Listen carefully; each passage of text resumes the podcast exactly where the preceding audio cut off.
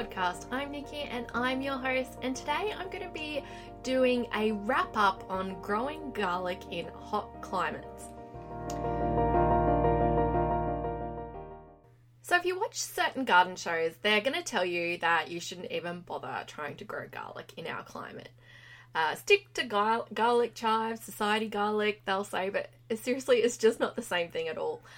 So I'm that kind of person. If you tell me I can't do something, I'll be determined to prove you wrong. So this year I went on a mission to grow garlic.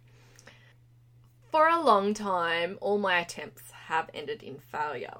Um, but admittedly, I'd never really done my research and I'd just head to local organic markets and buy some local bulbs and just tuck them in the ground and hope that they would grow. Um, if any of those, I always buy Australian garlic, so it was never um, Chinese. But if any sprouted in my fridge, I would just chuck them in. Didn't even matter what time of year, I just chuck them in the ground and see what would happen.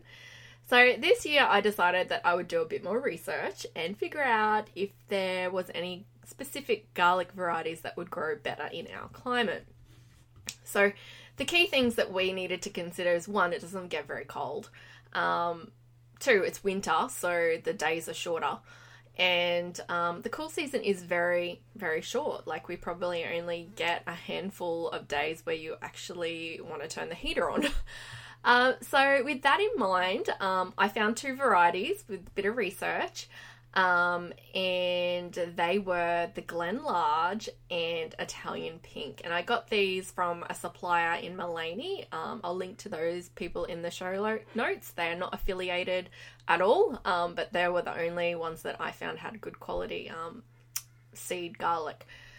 So, aside from being quicker to grow, the main difference between these varieties and other traditional types of garlic is that they're a short day variety. So this means that um, it indicates the amount of sunlight that they require to develop that bulb in the end. So because they're growing over winter for us, our days are shorter. Um, they need to be that um, shorter day length, and this is the same with onions. So this is something I've discovered this year as well. So if you're looking for an onion to grow over the cooler months um, in in warmer climates, you need to find the, the short day ones that will grow over winter and bulb up for you. So, when it comes to planting, the best time for us is in March, which is usually, um, I went with the autumn equinox, which is the first full moon of March. I think it was about like the 20, 23rd of March. Um, but you'll be right to plant them right up until the end of April. But any later than that, you may find that they just uh, before that those spring rains come, um, you may find that um, it just gets too hot and they don't form their bulbs. Um, so when it comes to planting your garlic, you want to focus on the outer edge of those cloves. Those are your best guys. Um, the inner ones are okay. Like I planted all of my cloves, and I, you know, there were only half a dozen that weren't that great, and I assume that they were because of those inner inner cloves. Um, so I planted those ones just randomly around the garden. So just and I, I focused a, a, big area that was specific for my garlic growing. That the one that I wanted to look after the most. Um, so you plant them with the flat side down, pointy side up, um, and space them around 15 centimeters apart um, with 40 centimeters between those rows. So just check your planting um, instructions for your variety. Um, so some people like to soak them in sea salt. Um, I did it for about 10 minutes, um, but I still had an alright harvest. So um, some people do it overnight. So that's that's just been a tip that I've seen thrown around there a fair bit. So my Glen Large appeared like a week after planting, and the Italian Pink was probably about two weeks. I just wanted to talk about like my biggest um, issues that I had, and that was um, competing uh, space invaders. Basically, I had a tree that was in my garden bed sucking all of the nutrients out. So they don't like competition and they will struggle and they will just give up. Um, so it's really important just to have a dedicated, I know that's not good with companion planting, but have a dedicated bed um, just for your garlic to make sure you get a really good harvest that's going to last you the year. So because all the information online sort of says that you need to have them in for nine months, sort of, if you plant them in March, you're harvesting them in November. It's really kind of easy for us with these varieties to miss the boat, which I did with um, the Glen Large variety. So I left them in a little bit too long, and what was happening was the cloves were separating on the outside. So they're fine um, to eat, but they won't store that well. Um, so they're the ones that we're going to eat very quickly. So I found for these varieties six months it was was the optimal harvest for us. Um, and I harvested as soon as the leaves started to go slightly brown and droop, as opposed to sort of dropping down. I found the ones that dropped down completely were the ones that had the bulbs separating. But um, if they were just starting to sort of fall over, those are the ones that are ready. So I did a bit of bandicooting, so digging below, just to check that the bulb had formed and there was a little bit of papery um, texture on the outside, and that that was you know when they were good to go.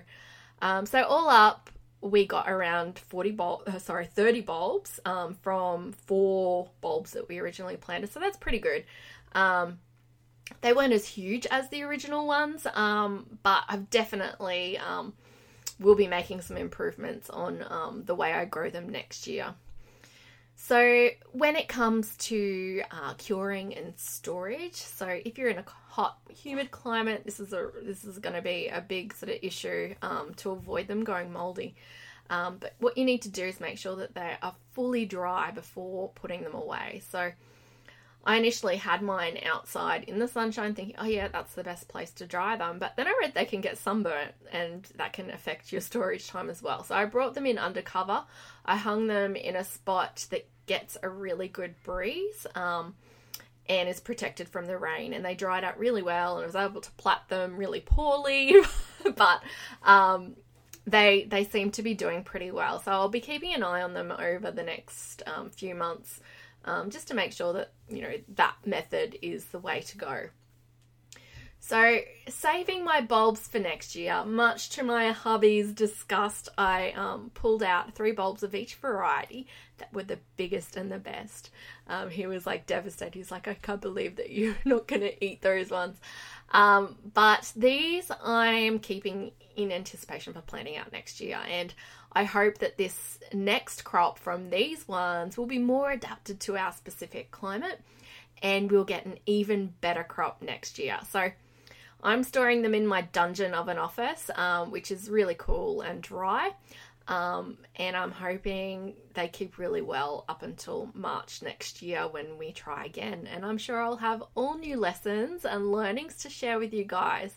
So I hope that helps um, in the uh, quest for growing garlic in the subtropical or hot climates.